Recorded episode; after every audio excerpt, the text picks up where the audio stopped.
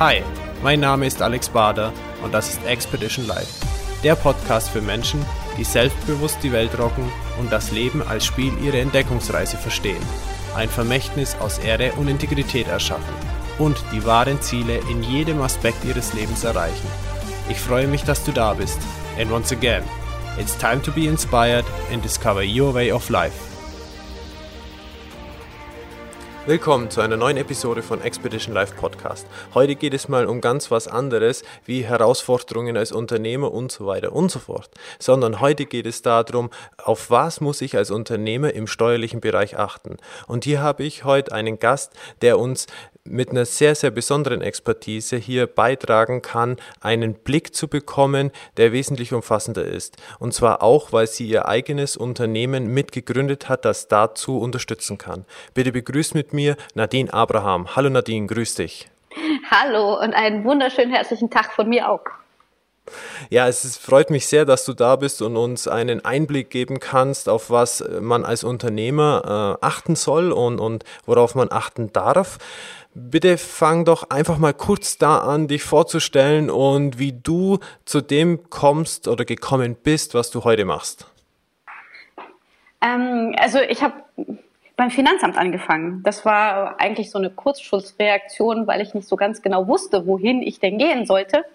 Und ähm, beim Finanzamt gab es ein duales Studium, wofür man auch Geld bekommen hat. Und das fand ich recht spannend, nach, ähm, nach dem Abitur dann eigenes Geld zu verdienen und nicht mehr so ganz auf Mama und Papa angewiesen zu sein.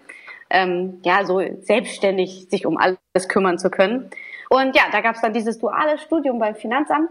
Das ging drei Jahre. Und innerhalb der drei Jahre hat man dann eine Phase, wo man dann an der Fachhochschule studiert und da wirklich das Steuerrecht in die Birne geprügelt bekommt.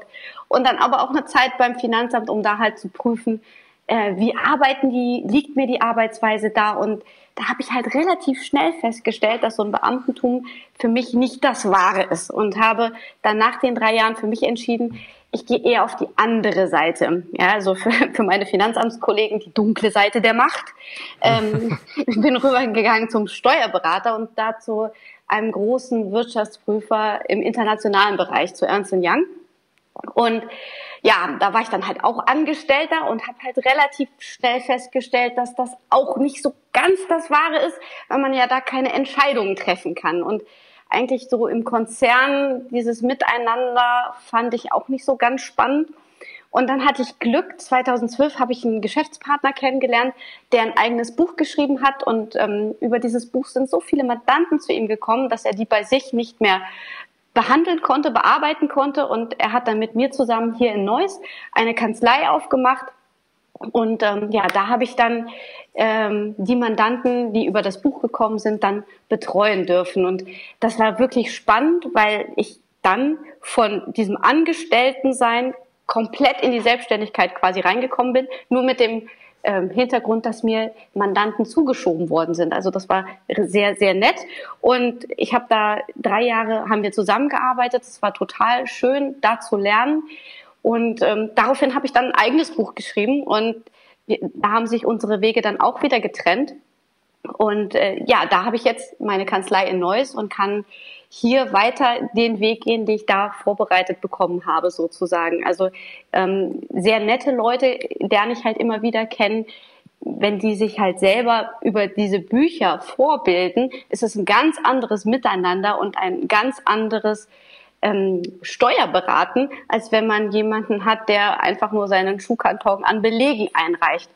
Ähm, die Leute, die wollen tatsächlich Steuern sparen und das ist wirklich schön und das macht Spaß, mit denen zusammenzuarbeiten. Also so bin ich tatsächlich zu meiner Selbstständigkeit gekommen. Wie, wie heißt denn dein Buch aktuell? Dann kann ich das auch mit in die Show Notes mit aufnehmen. Äh, mein Buch heißt Warum deine Kohle verglüht. Also, okay, sehr spannender Titel. Ja, ähm, es geht halt nicht nur um Steuern, also schon ist natürlich der Kern Steuern, aber ich habe halt festgestellt, viele Menschen wollen heutzutage finanziell frei werden. Und um finanziell frei werden zu wollen oder zu können, musst du Wissen in verschiedenen Bereichen aufbauen. Du brauchst unternehmerische Intelligenz, du brauchst persönliche Intelligenz, Stichwort Persönlichkeitsentwicklung. Du brauchst auch gewisse Strategien, um tatsächlich dein Geld richtig anzulegen. Und du brauchst auch steuerliche Intelligenz. Und diese vier Bereiche musst du halt kombinieren. Und in diesem Buch geht es halt so ein bisschen um diese Kombination, aber mit Schwerpunkt natürlich auf Steuern. Und wie halt jeder, also nicht nur der Unternehmer oder der Großkonzern Steuern sparen kann, sondern wirklich auch der Arbeitnehmer und der Investor tatsächlich im alltäglichen Leben mit Steuern mal anders umgeht. Es geht schon allein ums Bewusstmachen, wie viel Steuern man überhaupt in Deutschland zahlt. Das wissen viele hm. gar nicht. Gerade Arbeitnehmer nicht. Ja. Okay. Äh, warum Kohle verglüht? Also ist mit Kohle auch wirklich Geld gemeint in dem Zusammenhang oder warum Kohle? Ähm, ja, in dem Zusammenhang natürlich mit Geld. Und das soll halt auch wieder so ein bisschen diese persönliche Intelligenz widerspiegeln. Also ähm, wie du über Geld redest, ist halt auch maßgeblich, wie viel Geld du am Ende des Monats noch auf dem Konto hast. Also Leute, die halt über Kohle reden oder Kröten oder Piepen oder keine Ahnung, was es da noch für Ausdrücke für Geld gibt, die haben meistens nicht so viel Geld am Ende des Monats wie jemand, der über Geld als Geld redet. Also das ist auch so eine innere Einstellung zu dem Geld, die sich in deinem Sprachgebrauch ausdrückt. Also achte auf deine Worte, weil sie das widerspiegeln, was in deinem Kopf abgeht. Es ist wirklich spannend. Ich habe mal einen, einen, ganz, ganz tollen Unternehmer kennengelernt, der hat gesagt, Alex, du musst anfangen, ähm, diese Dinge als Energiewesen zu sehen, ja, wie eine Persönlichkeit, wie wenn ein Freund neben dir steht. Und würdest du zu deinem Freund, der Geld heißt, Kohle sagen? Genau das ist es. Das, genau das ist es. Und ja, wie gesagt, für mich ist halt der Weg in die finanzielle Freiheit nicht nur, dass man auf seine Worte achtet, sondern tatsächlich auch versucht, sein, sein Geld zusammenzuhalten. Und da braucht man halt verschiedene verschiedene Tools an die Hand und ja, diese persönliche Intelligenz mit dem, wie rede ich über mein Geld, ist halt ein Bereich davon. Aber auch jetzt, wenn wir in deinem Podcast über Unternehmer für Unternehmer reden, unternehmerische Intelligenz ist natürlich auch ganz entscheidend. Also wie komme ich an mein Geld überhaupt ran? Wie kann ich es halten? Wie gucke ich, dass möglichst viel unterm Strich übrig bleibt? Also da brauche ich halt auch gewisse Hilfsmittel. Und da kann halt dein Steuerberater dir auch ein bisschen zur Hand gehen und du kannst ihn da nutzen. Es ist aber jetzt äh, nicht gang und gäbe, dass Steuerberater so denken, so äh, mitdenken für ihre Mandanten, oder? Ähm, also äh, vielleicht einen Schritt zurück. Also ich will jetzt nicht, dass man das Mitdenken auf den Steuerberater auslagert, ja? Also das ist nicht gemeint. Da muss man schon in der Eigenverantwortung bleiben. Aber du hast deinen Steuerberater, damit er dich berät und nicht nur, damit er irgendwelche Steuererklärungen ausfüllt und hinterher sagt, jo, jetzt können wir leider auch nichts mehr machen. Ähm, deswegen ist es halt schon entscheidend, dass du mit dem Steuerberater zusammenarbeitest. Ähm, ich habe manchmal das Problem, also ich, ich rede sehr gerne mit meinen Mandanten, aber ich habe manchmal das Problem, dass sie zu spät zu mir kommen, dass sie einfach irgendwas machen und äh, hinterher ist das Kind schon in den Brunnen gefallen oder ich muss Feuerwehr spielen, weil sie gar nicht wissen, was sie da gemacht haben. Ähm, und deswegen habe ich auch einfach dieses Buch geschrieben, um diese steuerliche Intelligenz, wie ich sie nenne, mal unter die Menschen zu bringen. Du musst nicht alle Steuergesetze kennen. Also mein Gott, ich habe jetzt äh, 14 Jahre Steuerrecht hinter mir und ich kenne immer noch nicht alles. Aber du musst zumindest ein Gefühl dafür haben, wann du einen Berater mal fragen solltest, wenn du was tust. Also Stichwort zum Beispiel Grundstücke im Betriebsvermögen ist für mich ein totaler Graus, weil man es vermeiden kann. Das wird nach hinten raus halt total teuer. Aber viele Unternehmer halten das für eine gute Idee, einfach ein Betriebsgrundstück anzuschaffen und reden vielleicht gar nicht mit dem Steuerberater. Es gibt auch Steuerberater, die das nicht so schlimm finden wie ich, aber ähm, ja, also da muss man halt dann auch einen guten Berater von einem schlechten Berater unterscheiden. Was wäre denn für dich die optimale Kommunikation mit einem äh, Mandanten von dir oder halt mit einem Unternehmer, der dich beauftragt oder mit dir zusammenarbeitet? Wie würde das übers Jahr hingesehen aussehen, so eine Kommunikation? Jetzt kommt wieder meine Lieblingsantwort als Steuerberater, es kommt drauf an. also ähm, ja, ich meine, wenn du jetzt ein kleiner Unternehmer bist, der immer das Gleiche macht, mit dem muss ich nicht jede, jede Woche telefonieren. Ähm, da, da redet man dann einmal im Jahr miteinander über den Abschluss, guckt, wo es hingeht, guckt, was man vielleicht noch steuerlich machen kann. Aber es gibt halt auch Unternehmer, die haben ständig neue Ideen. Und es ist auch total spannend, dann immer an den Ideen beteiligt zu sein. Und wenn man solch, so ein Mensch ist, der ständig neue Ideen hat, wäre es einfach cool, den Steuerberater damit ins Boot zu holen, bevor man dann halt was umsetzt. Ja, also einfach mal fragen, ich habe jetzt die und die Idee, muss ich da irgendwas beachten? Einfach mal durchrufen, äh, telefonieren oder eine kurze E-Mail schreiben und dass man sich dann darüber austauscht. Ich habe Mandanten, mit denen ich mache ich ähm, einmal im Quartal ein Telefonat, um zu gucken, ist da noch alles äh, am Laufen. Aber das ist tatsächlich, ähm, das sind halt die großen Mandanten, die auch tatsächlich viel unterschiedliche Sachen machen, viel Neues, wo man ständig auch dabei sein muss. Ähm, und dann habe ich halt Mandanten, mit denen ich wirklich nur einmal im Jahr rede, weil sie eigentlich ein sehr kontinuierliches Business haben, wo sie nicht, nicht sonderlich viel machen. Aber immer mhm. dann, wenn du was Neues machst, dann solltest du einmal ganz kurz überlegen, greife ich mal zum Hörer, frag meinen Steuerberater da, ob ich da auf irgendwas achten muss. Also das ist im Zweifel billiger, als hinterher ähm, ja, die Feuerwehr zu bezahlen. Ja, schön, dass du das gerade ansprichst, weil ich kann mir gut vorstellen, dass es viele Unternehmer gibt, die sagen, Mensch, ähm, eigentlich klingt das alles für mich logisch, wenn jetzt ein Steuerberater anruft und mit dem spreche eine Stunde oder zwei oder vielleicht drei, je nachdem, was dann aus dieser Idee entsteht und welche Konzepte das man durchspricht, da entstehen für mich schon mal wieder Kosten. Äh, welches Mindset wäre da besser? Ähm, also ich sag mal so, ich ein guter Berater kostet Geld. Aber schlechte Beratung oder gar keine Beratung kostet noch viel mehr Geld. Hm. Ja, absolut. Also, also das ist so meine Philosophie. Ich gebe gerne Geld aus, wenn ich eine gute Beratung bekomme. Weil es mir Geld an einem anderen Ende spart. Hm. Ja, absolut, absolut. Dann lass und, uns mal, ja, bitte. Und wenn ich wirklich zwei Stunden mit dem Berater darüber rede, dann heißt es ja, dass es tatsächlich irgendwie was wichtig, Wichtiges gewesen ist. Weil wenn ich zwei Stunden mit einem Mandanten telefoniere, dann rede ich nicht zwei Stunden übers Wetter, sondern dann ist es tatsächlich ein Strategiegespräch. Also da, da ist ja dann tatsächlich auch Inhalt geflossen. Ja, ja, absolut. Und ähm, wenn es nur eine kleine... Auch Entschuldigung. Und wenn es nur eine mhm. kleine Frage ist, die ist ja dann auch relativ schnell eigentlich immer geklärt. Also bei mir jedenfalls. Mm, wie, wie handhabst du das dann bei dir? Bekommt der äh, Mandant dann danach noch auch nochmal eine schriftliche Zusammenfassung oder äh, wenn er die will? Oder wie kann er sagen, hey, ich habe jetzt mein Konzept, wir haben darüber gesprochen, aber ich möchte auch eine gewisse rechtliche Sicherheit, dass es dann auch so funktioniert. Wie, wie geht man da am besten vor?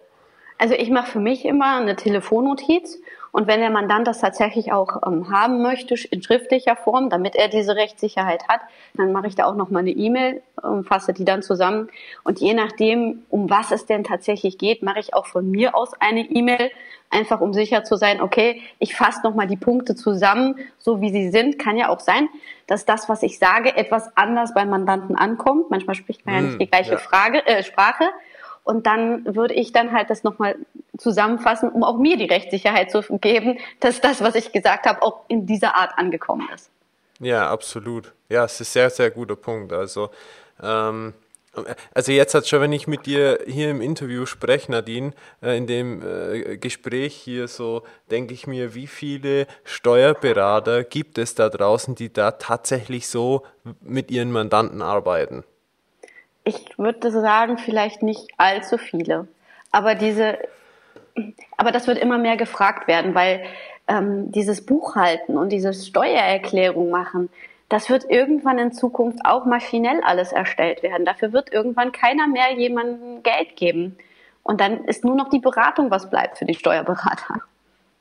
Hat es auch vielleicht ein Stück weit damit zu tun, sich ähm, unternehmerisch zu betätigen? Also ich sage mal so, ein Buch zu schreiben als Steuerberater oder weitere, äh, du kann, äh, berichtest ja gleich noch über das, was du alles machst. Das geht ja schon eher in Richtung auch unternehmerisches Denken, nicht nur sich um seine Kanzlei und seine Mandanten zu kümmern. Würdest du sagen, das ist ein wichtiger Aspekt dieses äh, unternehmerische Denken? Du hast die unternehmerische Intelligenz genannt, die ein äh, Steuerberater eigentlich äh, zwingend haben sollte, um einen Mandanten gut zu be äh, be beraten? Ja, ich glaube auch, dass ein Steuerberater ein gewisses Grundverständnis von unternehmerischem Denken haben muss, um einen Unternehmer zu verstehen. Also jetzt mal angenommen, ich bin jetzt Unternehmer und ich sage, ich will jetzt in Immobilien investieren. Ich möchte, äh, keine Ahnung, an der Börse investieren oder so. Sollte ich dann meinen Steuerberater fragen, ob er selbst dort auch äh, investiert ist in den Bereichen? Auf jeden Fall. Auf jeden Fall. Also ich kenne das ähm, von mir. Ich ähm, mache ein bisschen was mit Kapitaleinkünften und ich habe halt, bevor ich mich damit beschäftigt habe, tatsächlich sehr schwer getan, manche Sachen zu verstehen. Also ich weiß nicht, ob Interactive Broker ähm, deinen Zuhörern was sagt. Das ist, ein, ähm, ist eine Plattform, über die man halt handeln kann. Und die Auszüge von diesem Broker sehen halt ganz anders aus als eine Steuerbescheinigung, die ich von der Deutschen Bank bekomme. Und da ist es dann halt schon mal ein Kunststück, diese, diesen Broker-Auszug so zu verwerten, dass ich die in, in die Anlage CAP für eine Steuererklärung bekomme. Also die Anlage CAP ist die Anlage, in der man Kapitalerträge erklärt. Und ja, wie gesagt, bevor ich halt selber so ein Konto bei Interactive Broker hatte, war es für mich unheimlich schwierig, das irgendwie zusammenzuschustern und da reinzubekommen. Und jetzt, wo ich mich damit halt für mich selber beschäftigt habe, ähm, ist das eigentlich einfach. Also einfach will ich jetzt auch nicht sagen, aber ich weiß auf jeden Fall, was ich da mache. Und ja. ich glaube einfach, dass wenn du, wenn du das nicht selber machst und dich für dich selber damit auseinandersetzt, dass dir da einfach ein paar Erfahrungen fehlen und du nicht weißt, ähm, wie das funktioniert. Und genau das gleiche bei Vermietung. Ich glaube, also bei Vermietung ist es noch einfacher, weil das ein Steuerberater sich schon vorstellen kann, wie das funktioniert. Aber ich glaube, wenn du selber Vermieter bist, dann denkst du an viel mehr Kleinigkeiten, die du vielleicht auch noch nebenbei hast und nebenbei vielleicht noch abziehen kannst, als wenn du halt noch nie mit Mietobjekten selber zu tun hattest. Was passiert, wenn ich mich als Unternehmer weiterentwickle, Nadine, und ähm, ich jetzt halt sage, hey, ich habe jetzt die Idee, die Idee, die Idee, aber bei den Ideen ist mir Steuerberater nicht firm. Sollte ich dann grundsätzlich meinen Steuerberater wechseln oder sollte ich vielleicht, naja, anfangen, mir ein Expertennetzwerk zu bauen, wo ich verschiedene Berater zu verschiedenen Spezialthemen befrage? Also ich finde dieses Expertennetzwerk schon ziemlich gut. Ähm, ich glaube, dass du heutzutage niemanden mehr findest, der alles kann. Das ist heutzutage, glaube ich, ziemlich unmöglich. Also ich zum Beispiel kann nicht gut Erbschaftssteuer oder ich kann auch nicht gut Finanzgerichte, also Finanzgerichtsklagen. Das mache ich einfach nicht. Dafür habe ich halt andere Steuerberater, mit denen ich zusammenarbeite. Also entweder suchst du dir halt einen Steuerberater, der halt sagt, okay, ich habe mich darauf spezialisiert und für jetzt Erbschaftssteuer zum Beispiel habe ich halt jemanden, mit dem ich zusammenarbeite da musst du nicht die, diese Spezialisten für dich suchen, sondern du hast dann jemanden, der ähm, da Empfehlungen geben kann. Das ist natürlich optimal. Oder du suchst dir halt selber Leute, mit denen du gut zusammenarbeiten kannst. Hm, ja, sehr gut. Heißt natürlich, ich als äh, Unternehmer bin dann auch gefordert, dahingehend auf eine sehr, sehr gute Qualität bei meinem eigenen Steuerberater zu achten, äh, weil ich mir mit einem gewissen Vertrauen reingehe, wenn ich dann auf sein Netzwerk zurückgreife, weil schließlich geht es ja immer um meine Situation, um, um meine Geldsituation, Steuersituation und am Schluss ist es doch so, dass ich dafür haft. Ähm, ja, jein. Also wenn dein Berater dich falsch berät, also sagen wir mal, wir, wir machen jetzt diese Kiste, du kommst zu mir und möchtest von mir eine Erbschaftssteuer und ich erkläre äh, und ich sag dir, geh doch bitte zum Steuerberater so und so. Und der Steuerberater hat halt einen schlechten Tag, warum auch immer, und macht die Erbschaftssteuererklärung nicht richtig, dann haftet er aber auch dafür. Also du bist nicht alleine mit deinem Kopf da drin, ja? Also wenn der äh, Steuerberater da äh, Mist baut, dann haftet der auch dafür. Und dafür haben wir Steuerberater ja auch immer so eine schöne Haftpflichtversicherung. Hm. Wenn wir Mist bauen, wenn wir mal irgendwas nicht wissen ähm, oder nicht beachtet haben, dass da unsere Versicherung einspringt. Also wenn du dich gut beraten lässt, dann hat, hast du halt auch eigentlich immer da die Garantie, dass jemand, wenn da ein Fehler passiert, und wir sind nun mal alles Menschen, es können Fehler passieren, ähm, dass die Leute dann aber auch dafür gerade stehen. Also das ist mir halt wichtig. Wenn ich einen Fehler mache, ich stehe dafür gerade. Hm. Ja, okay. Ja, gut. Was ist aber denn ich mache ja auch dein... keine Fehler. Was ist denn dann dein Spezialgebiet? Du hast jetzt gesagt, die paar Punkte sind jetzt nicht dein Spezialgebiet. Wo liegen denn deine Stärken? Ähm, also vielleicht einmal so vorab. Ich habe zwei Unternehmen. Einmal eine ähm, operative Steuerberatung und einmal eine Akademie.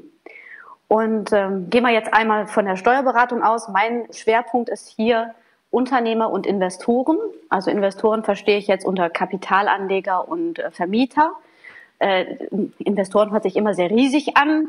Ich mache aber auch schon kleine Kapital- und kleine Vermietungseinkünfte. Wichtig ist halt für mich nicht nur nicht selbstständige Arbeit, also nicht nur den normalen Arbeitnehmer, weil denen kann ich nicht so sonderlich gut helfen. Äh, da sage ich immer, macht lieber die Steuererklärung alleine, das ist wesentlich billiger. Ähm, aber Unternehmer und Investoren, denen kann ich halt helfen, weil ich die beraten kann und mit denen kann man halt gestalten. Und deswegen sind die so meine Zielgruppe und welche Größenordnung da. Ähm, ich bin eher so auf Kleinstkapitalgesellschaften und kleine Kapitalgesellschaften äh, spezialisiert, also nicht allzu groß. Ich habe meistens ähm, Unternehmer, die haben Umsätze von, ich sag mal, 200.000 bis 2 Millionen äh, mhm. in, diesem, in diesem Bereich und Gewinne von 80.000 bis ja, 800.000, sage ich mal, ähm, weil ich in dem Bereich einfach sehr gut gestalten kann. Ich bin okay. auch spezialisiert aufs Inland, also nicht grenzüberschreitend. Ich empfehle nie irgendwie Geschichten über, über die Grenze. Halt, also es gibt ja auch Kollegen, die sagen, okay, mach mal einfach eine Holding in Dubai oder vielleicht auch in den, in den Niederlanden oder in der Schweiz. Ich äh, bin eher für innerdeutschliche Geschichten, weil das einfacher ist, mit dem Finanzamt zu handeln. Und ich mache Strukturen, mit denen man maximal 30 Prozent Steuern zahlt oder 32 kommt halt darauf an, wo genau der Sitz ist. Mit der Gewerbesteuer kann man es ja nicht so ganz einschätzen, aber sagen wir mal so äh, maximal 30 Prozent Steuern zahlt. Und ähm, da finde ich, kann man auch für in Deutschland beiden. Dafür haben wir hier halt super Infrastruktur, ein sicheres System und Deutschland ist einfach cool. Ja, super. Was, äh, äh, was an Deutschland wäre jetzt für dich cool, so Merkmale, wo du sagst, hey, das ist ein Merkmal dafür, auch hier Steuern zu zahlen? Ähm, also einmal, wir haben ein sehr politisch sicheres System. Es ist alles sehr stabil. Ich hätte bis vor einer Woche noch gesagt, die Straßen sind toll. Dann haben sie letzte Woche bei uns in der einfach die Straße aufgerissen, sodass man bei uns in die Straße nicht mehr reingekommen ist. Da hatte ich dann schon ein bisschen Krise bekommen. Aber im Prinzip haben wir ein sehr gutes Verkehrssystem. Wenn man das mal äh, die paar Baustellen davon abzieht. Ja. Ähm, du hast hier eine Rechtssicherheit. Ähm, ich meine, viele schimpfen, dass es so viele Gesetze gibt, aber dadurch, dass wir halt für alles mögliche Gesetze haben, bist du sehr sicher, was passiert und was nicht passiert. Also das finde ich halt auch sehr viel wert. Und ja, du wirst nicht einfach mal irgendwann ins Gefängnis gesteckt, weil du anderer Meinung bist oder sowas. Also sehr kulant und ja, ich, hm. ich mag Deutschland einfach. Ja, schön. Jetzt lass uns noch auf dein anderes Business gehen. Du hast jetzt von der Steuerkanzlei ah, ja. gesprochen. Jetzt lass uns mal noch auf die Akademie gehen. Ja, ähm, also ich habe eine Akademie für steuerliche Intelligenz ins Leben gerufen. Ähm, darüber vertreiben wir auch das Buch. Ähm, und mit der Akademie möchte ich eigentlich an alle, an alle, die sich irgendwie finanziell weiterbilden wollen, um in die finanzielle Freiheit zu kommen.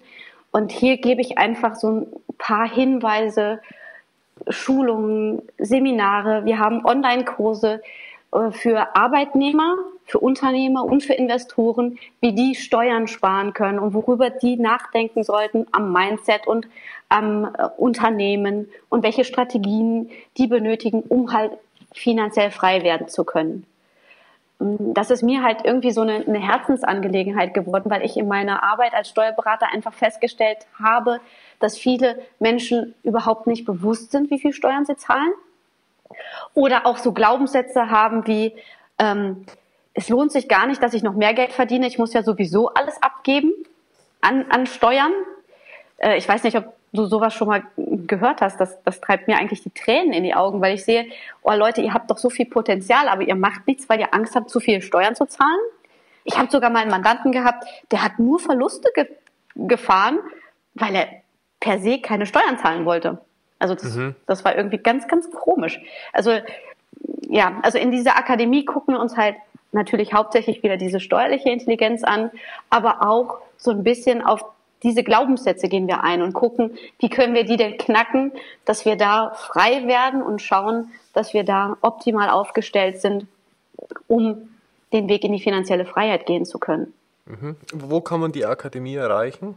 Ähm, also unsere Internetseite ist www.akademie-für-steuerliche-intelligenz.de. Ja, cool. Das nehmen wir auf jeden Fall in die Show Notes mit auf. Ja, super. Nadine, was bietet ihr denn so in dieser Akademie für Seminare und so weiter an für Inhalte? Ähm, also einmal haben wir natürlich unser Buch. Ähm, das kannst du über die Internetseite bestellen. Ähm, kannst auch bei Amazon bestellen. Das kostet 29,90. Und daneben haben wir Online-Kurse. In diesen Online-Kursen, da vermitteln wir so die Grundkenntnisse im Bereich unternehmerisch, unternehmerischer Intelligenz, persönlicher Intelligenz, strategischer Intelligenz und auch steuerlicher Intelligenz. Und da haben wir drei verschiedene Online-Kurse, einfach vor dem Hintergrund, dass es drei verschiedene Bereiche gibt. Also Arbeitnehmer, Unternehmer und Investoren. Diese drei sind ganz anders zu beurteilen, weil sie ganz andere Möglichkeiten haben, Steuern zu sparen. Und ähm, diese Online-Kurse, die sind siebenteilig und jeder Teil von dem geht ungefähr eine halbe Stunde, wo man halt einmal so einen Grundkurs unternehmerische, strategische, persönliche und steuerliche Intelligenz gibt. Und ähm, pass mal auf, für deine Zuhörer gebe ich gern einen Rabatt. Normalerweise kostet der Arbeitnehmerkurs 99 Euro und für deine Zuhörer würden wir 69 machen. Der Unternehmerkurs kostet eigentlich 199 Euro, dann machen wir 169 Euro draus. Und äh, für die Investoren, ist vielleicht auch interessant, der kostet normalerweise 169 Euro, der kostet ähm, für deine Zuhörer dann nur 129 Euro. Und ähm, äh, das machen wir mit so einem Rabatt, mit so einem Gutscheincode. Ich weiß nicht, wie wir den dann bei deinen Zuhörern ähm, etablieren können. Ja, das machen wir so, den packen wir einfach mit in die Shownotes unten mit rein. Ach so, okay. Und jeden, der das dann interessiert, der äh, kommt über den Link zu dir auf die Akademie und kann das dann wahrscheinlich so buchen. Ja, super, dann kann ich dir den Rabattcode geben. Ja, super. Genau, ja, dann machen wir das doch dann so. Cool. Äh, ja, und neben den Online-Kursen geben wir auch Seminare. Und okay. ähm, da haben wir zwei verschiedene. Einmal für Unternehmer. Ähm, da, das ist ein Zweitagesseminar. Das nächste ist jetzt im Mai in, im Raum Düsseldorf. Und äh, im Oktober wird noch mal eins sein. Da müssen wir mal schauen, wo es dann genau wird. Da ist der Inhalt natürlich, wie können Unternehmer Steuern sparen? Wie kann ich mein Unternehmen besser aufstellen, dass ich bis zu 25 Prozent Steuern sparen kann? Mhm. Ähm, und das sind immer kleine Gruppen und da ist eigentlich auch dieser Austausch untereinander sehr toll. Ne? Netzwerken ist ja heutzutage immer wichtiger. Ähm, und in den kleinen Gruppen geht das halt sehr gut.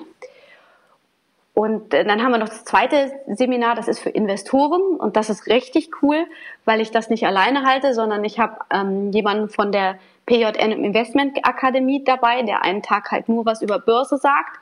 Dann habe ich jemanden dabei, der sich mit Immobilien super auskennt und dann halt von äh, wie erwerbe ich eine Immobilie bis hin wie verkaufe ich sie mit Finanzierung und allen möglichen Schritten dazwischen an einem Tag abhandelt und ähm, ja, dann meine Wenigkeit, der, die dann erzählt, worauf muss ich denn steuerlich achten als Investor.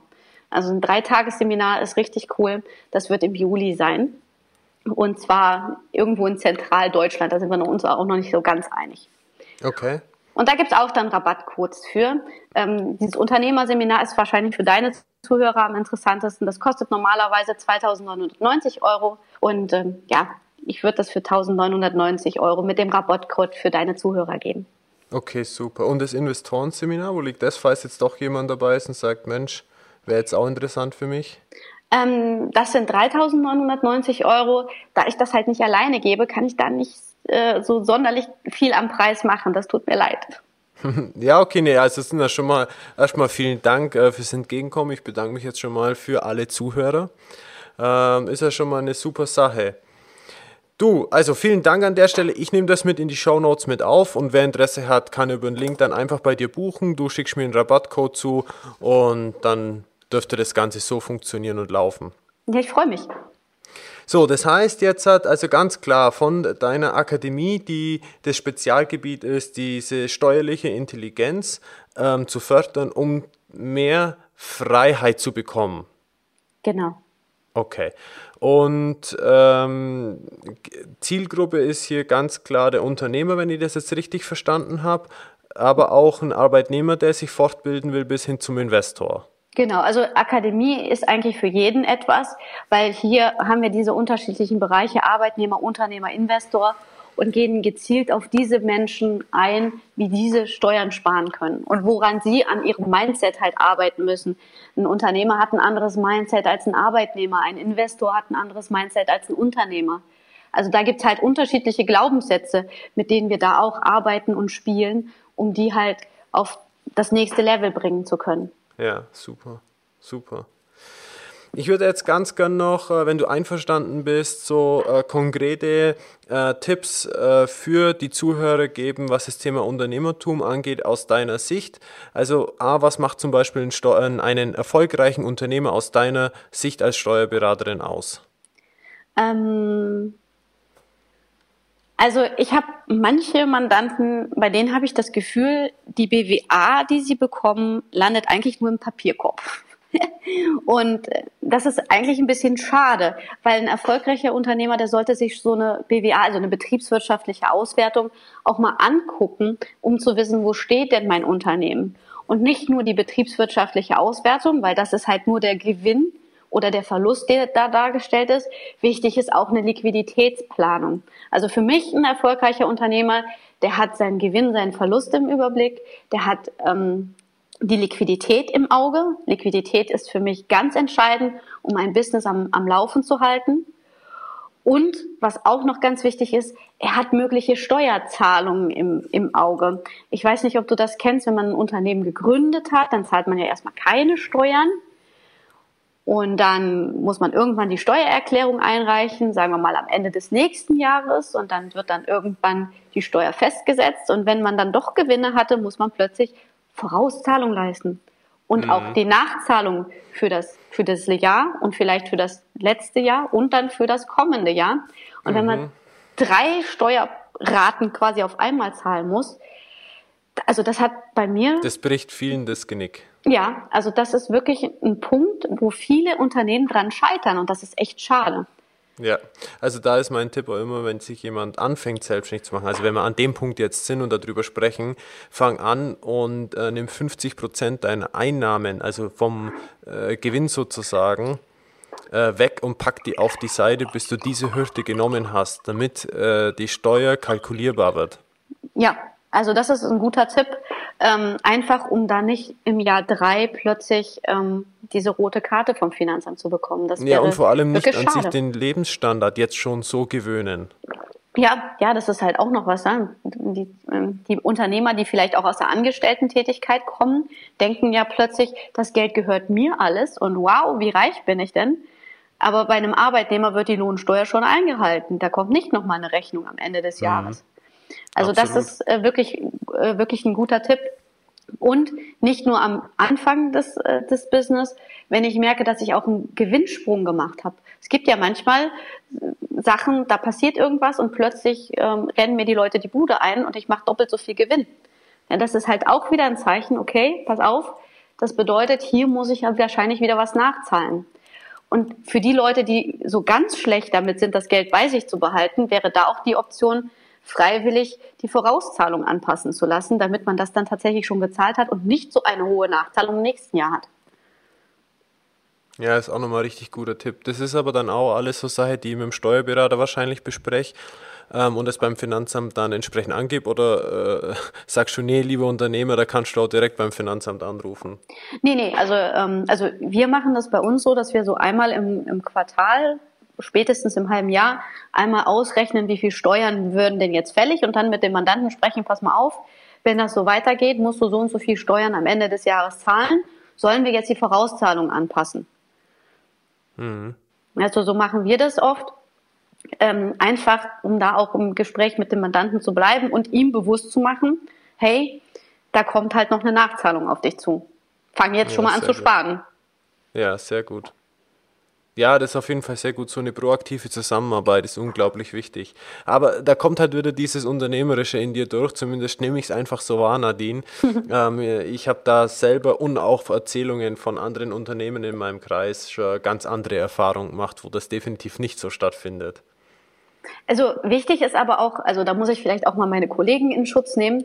dass, dass der Mandant auch mit dem Steuerberater zusammenarbeitet. Wenn man ständig hinter den Belegen herlaufen will, muss, ähm, dann ist es halt schwierig, da wirklich gut zu beraten. Also wenn die Hälfte der Belege fehlt, dann kann ich gar nicht die Steuern berechnen, weil ich nicht weiß, wie viel Gewinn da ist. Hm. Das ist dann halt auch immer ein Problem. Wie sieht es denn aus mit der Buchhaltung? Du hast heute mal Buchhaltung genannt. Ähm, ist das etwas, wo du sagst, das sollte zwingend beim Steuerberater stattfinden oder ist es auch möglich, das äh, im Haus selber zu machen? Beziehungsweise, was ich auch eine äh, interessante Variante finde, das Thema des Outsourcen an eine, an eine Buchhalterin ja, die, die, oder Buchhaltungsunternehmen, die dann aber mit meinem Steuerberater korrespondiert.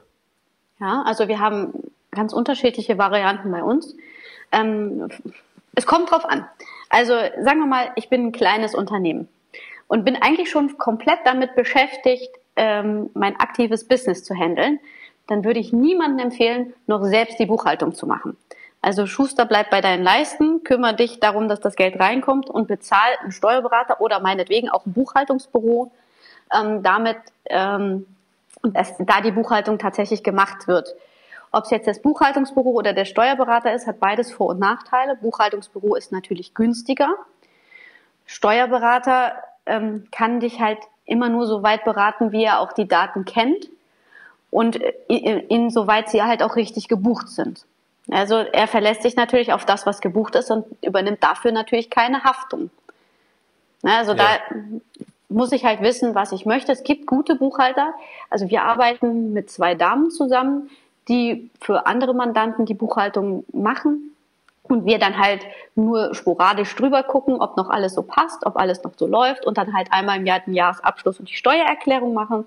Das funktioniert ganz gut mit mhm. den beiden. Ich habe auch schon mal ja die Hände über den Kopf zusammengeschlagen, wo es halt überhaupt nicht gepasst hat, weil die Qualität nicht gestimmt hat. Mhm. Ja, da, da, muss man dann halt wirklich auch schauen oder vielleicht auch mit dem, mit dem Steuerberater sprechen, stimmt die Qualität der Buchhaltung? Ja. Ja, also das ist vielleicht wie, was Entscheidendes. Wie arbeiten die, die zwei Damen, mit denen du da zusammenarbeitest, äh, äh, deutschlandweit, also überregional oder eher im regionalen Bereich? Ähm, die arbeiten eher im regionalen Bereich. Okay. Und du selbst, äh, wenn jetzt jemand sagt, hey, er möchte mit dir in Kontakt kommen, ähm, arbeitest du überregional? Ja, ich habe deutschlandweit Mandanten. Okay, okay, ja, sehr gut. Ja. Ähm, ähm, und vielleicht noch eine Sache, wann lohnt ja. es sich, die Buchhaltung in eigenen Haus zu machen? Ähm, also ein Buchhalter sollte dann halt schon beschäftigt sein. Also entweder habe ich da eine Teilzeitkraft dann bei mir sitzen also ich würde schon jemand Gelerntes nehmen und nicht nur jemanden, der sich das halt selbst versucht beizubringen. Das kann halt nach hinten losgehen. Und dann muss ich halt schauen, wie viel kostet mich diese Dame, dieser Herr und vergleiche das dann halt einfach mit dem, was, ähm, was mich das extern kosten würde. Das ist einfach eine Rechenaufgabe. Ja. ja, auf jeden Fall, auf jeden Fall. Man kann ja auch anfangen, vielleicht das wirklich extern zu machen und dann irgendwann sagen, die Rechenaufgabe ist so rum, würde es sich es rentieren, jetzt jemanden ins Unternehmen zu holen ja, es ist halt so, je größer das Unternehmen ist, desto wahrscheinlicher ist es, dass es sich lohnt, jemanden selber einzustellen. Ja, absolut. Und jetzt hat, äh, haben wir ja eher über die gesprochen, die gerade anfangen oder da eher kleiner sind. Wenn jetzt ein Unternehmen größer wird, ist es äh, für dich auch so ein Punkt, ähm, wo du darauf achtest, dass der Unternehmer ähm, sich dahingehend vielleicht auch weiterentwickelt, mehr am Unternehmen zu arbeiten wie im Unternehmen, so als Stichwort? Ähm, ja, also ich stelle meinen, ähm, ich meinen Mandanten auch auf die Frage, haben Sie schon mal über die Exit-Strategie nachgedacht? Ja, also äh, viele werkeln so vor sich hin und sind eigentlich äh, Alleinkämpfer. Und irgendwie sage ich denen dann aber auch, du musst mal versuchen, dein Unternehmen so zu strukturieren, dass es nicht mehr von dir abhängig ist. Du willst doch irgendwann mal verkaufen. Also das verstehe ich unter Exit-Strategie, wenn ich meine ja. Arbeit einstelle. Was dann? Und ähm, ja, einige haben dann daraufhin tatsächlich angefangen, sich ein bisschen umzuorientieren, Mitarbeiter einzustellen oder auch mehr im Online-Bereich was zu machen, was dann halt nicht mehr von ihrer Zeit als Person abhängig ist. Weil solche Selbstständigen sind ja selbst und ständig tatsächlich ja. und nicht Unternehmer. Und ähm, genau. das ist halt dann sehr schade, weil wenn sie dann halt nicht arbeiten können, kann ja auch mal sein, dass jemand krank wird oder einen Unfall hatte, dann ist das Unternehmen plötzlich nichts mehr wert. Hm. Er muss ja das Unternehmen gar nicht äh, verkaufen. Es geht ja vielleicht auch darum, dass er sich nur noch auf das konzentriert, was ihm wirklich Freude bereitet oder wo er seine Stärken hat und alles andere weiter delegiert. Ähm, aber einfach damit sich beschäftigt, nicht mehr im Unternehmen, sondern am Unternehmen zu arbeiten. Ja, das, das auf jeden Fall. Nur dieses, was soll mal irgendwann werden, wenn ich keine Lust mehr darauf habe, ähm, das sollte man sich halt auch frühzeitig überlegen, weil so eine, auch so vor allen Dingen eine steuerliche Umgestaltung ist nicht möglich von heute auf morgen. Da braucht man einen gewissen Vorlauf zu. Ja. Also ich habe manchmal ähm, Mandanten, die zu mir kommen und sagen, hey, ich möchte mein Unternehmen nächstes Jahr verkaufen. Und ja, das funktioniert dann halt so kurzfristig leider nicht. Und das, das treibt mir dann die äh, Tränen in die Augen und mein, mein Steuerberaterherz weint. Deswegen frühzeitig ja. äh, damit auch mal äh, sich auseinanderzusetzen, wie kann ich strukturiert so ausstellen, dass ich möglichst wenig von einer Veräußerung versteuern muss. Jetzt sind wir schon ein bisschen äh, so in das Größere gegangen und äh, mit Voraussicht und so weiter. Äh, betreust du denn auch solche Geschichten wie Family-Konstellationen, ähm, also sprich Familienunternehmen, Nachfolgeregelungen, aber auch ähm, unter Umständen so Holdingstrukturen? Ähm, wie sieht das in dem Bereich bei dir aus? Also, stimmt, das hatte ich gar nicht erwähnt. Ne? Also, wir arbeiten eigentlich hauptsächlich mit Holdingstrukturen. Ähm, okay. Wie gesagt, nur national. Einfach vor diesem Hintergrund der Exit-Strategie, wie kann ich dann das mal tatsächlich gut verkaufen oder vielleicht auch an den nächst, die nächste Generation übertragen. Deswegen arbeiten wir sehr viel mit Holdingstrukturen, auch mit Stiftungen arbeiten wir sehr viel, weil ich das einfach als ähm, gerade wenn es um Familien geht, als eine sehr gute Variante steuerlich ähm, ein Unternehmen zu strukturieren sehe. Äh, kennt sich halt auch nicht so jeder mit aus mit Stiftungen. Da hat man auch die wildesten Glaubenssätze zu. Äh, mhm. Deswegen muss man da auch schauen, passt das zu jedem, eine Stiftung, eine Holding. Also da muss man wirklich auch vorher mit dem Mandanten sprechen und gucken, passt dieses System tatsächlich zu den Leuten. Dann kommt manchmal die Frage, ja, ab wann lohnt sich das denn? Mhm. Ähm, das ist auch ganz unterschiedlich. Ähm, also einmal muss das Mindset passen, zum anderen muss halt der Gewinn passen. Ich muss immer mehr verdienen, als ich ausgebe. Das ist nicht bei jedem Selbstständigen der Fall. Beim Unternehmer sollte das dann hoffentlich schon so sein. Also ich muss immer mehr verdienen, als ich ausgebe. Und dann kann man in so Holdingstrukturen mit Stiftungen oder auch mit einer normalen GmbH als Holdinggesellschaft sehr viel Steuern sparen. Mhm. Äh, weil du äh, spezielles Mindset ansprichst, was wäre so eine Eigenschaft von jemandem, der Richtung Stiftung geht? So ein Mindset-Eigenschaft? Also eine Stiftung ist halt was Langfristiges, was ich ähm, eigentlich für die Ewigkeit haben möchte, ähm, wo ich mein Vermögen weiter aufbauen möchte und es von Generation zu Generation übertragen möchte. Ich weiß nicht, weißt du, was eine Familienstiftung ist? Ich kann es mir jetzt nur denken aus meinen Erfahrungen, aber bitte erklär es uns. Also, ähm, was eine GmbH ist, das weiß jeder. Wenn ich eine GmbH gründe, dann zahle ich 25.000 Euro an die GmbH und kriege dafür Anteile an der GmbH. So, wenn ich jetzt so eine Stiftung gründe, dann brauche ich ein Stiftungskapital, ähnlich wie das Stammkapital von der GmbH. Mhm. Nur ich kriege nichts dafür zurück also ich kriege keine Anteile an der Stiftung. Die Stiftung ist rechtlich verselbstständigtes Vermögen. Das steht quasi neben mir, ohne irgendjemanden zu gehören.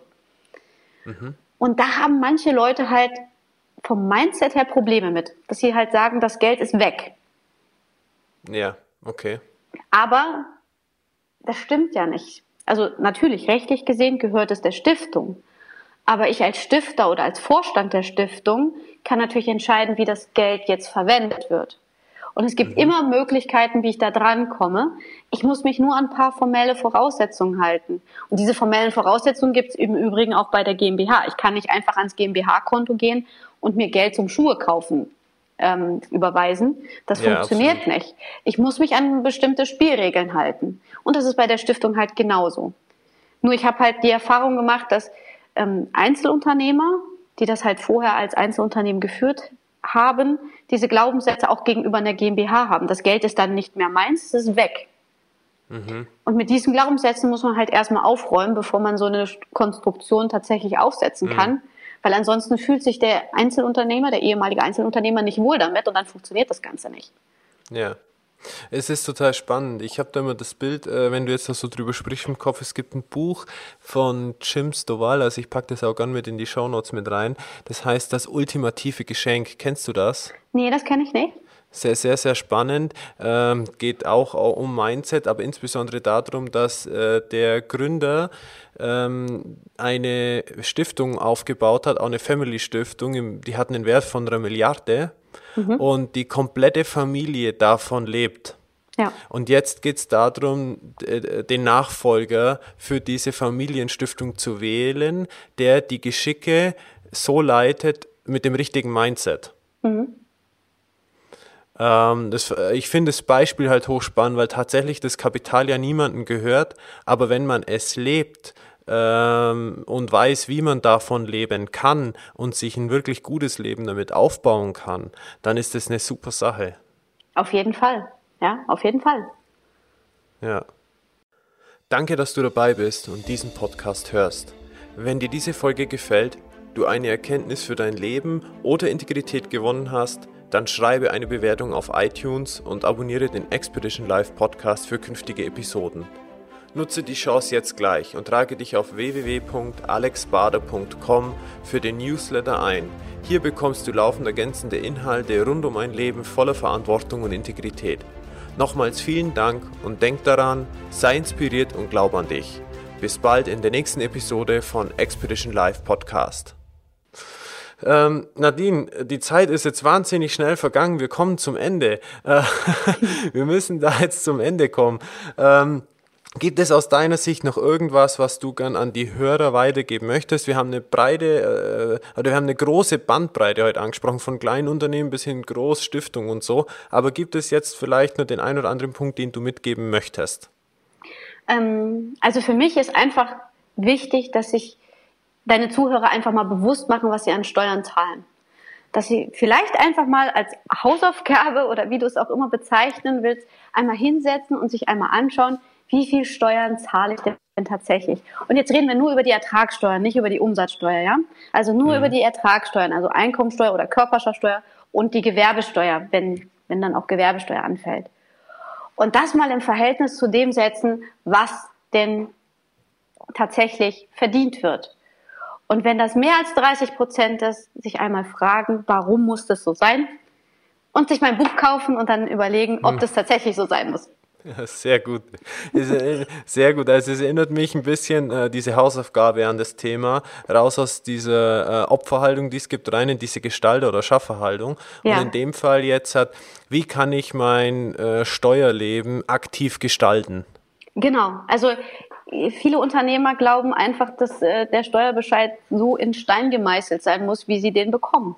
Nein, man kann tatsächlich was dran machen.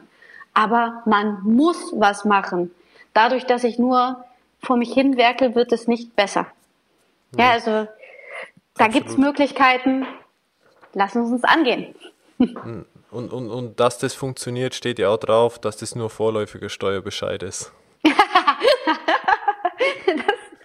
Das heißt jetzt was anderes, aber ich werde ich werd mir das merken. Das ist ein guter Spruch.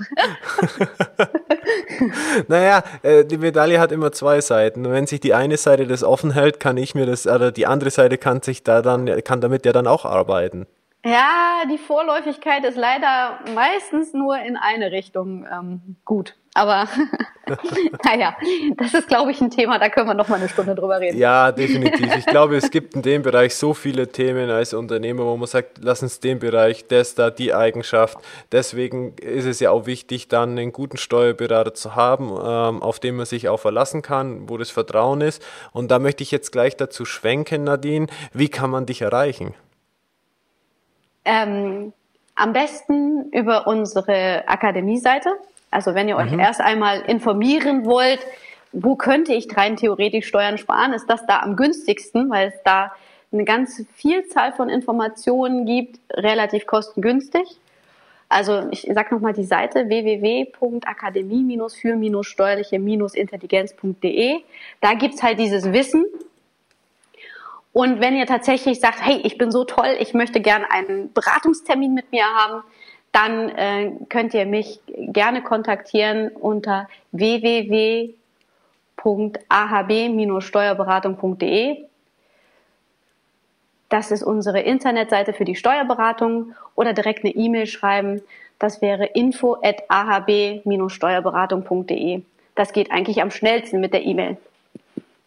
Okay, super. Das nehme ich auf jeden Fall in die Shownotes mit auf. Wer da Interesse hat oder einfach sich mal beraten lassen möchte oder einfach mit dir in Kontakt treten möchte, kann das über den Weg tun. Ja, gerne. Nadine, ich danke dir ganz, ganz herzlich äh, für den Einblick in die Steuerwelt, äh, wo ein Unternehmer sich definitiv damit beschäftigen darf. Ähm, wie erfrischend es ist, mit äh, jemandem zu sprechen, der einem das Gefühl gibt, dass er davon definitiv Ahnung hat und äh, nicht nur das Gefühl von Ahnung und Know-how, sondern Vertrauen in der Richtung, dass man mit Steuern gestalten kann. Darf ich noch etwas fragen? Also, Gerne. was in eigener Sache. Also, falls in deinem Zuhörerkreis Steuerberater, Steuerfachangestellte sind, die mal vielleicht in einer etwas anderen Kanzlei arbeiten wollen, wir suchen händeringend Leute, die auch etwas anders sind und die können sich auch gerne bei uns bewerben. Ähm, wir haben wirklich Not am Mann, um die Leute einfach gut zu beraten, die wir hier über die Akademie auch bekommen oder über solche tollen Podcasts. Und falls in, eurem, in deinem Zuhörerkreis da welche drin sind, die da Interesse haben, gerne melden und einfach eine Bewerbung schicken. Ich würde mich echt freuen. Ja, super. Nee, herzlich gerne. Also, toller Aufruf. Äh, macht es. Werdet aktiv. Rennt, die, rennt zu Nadine.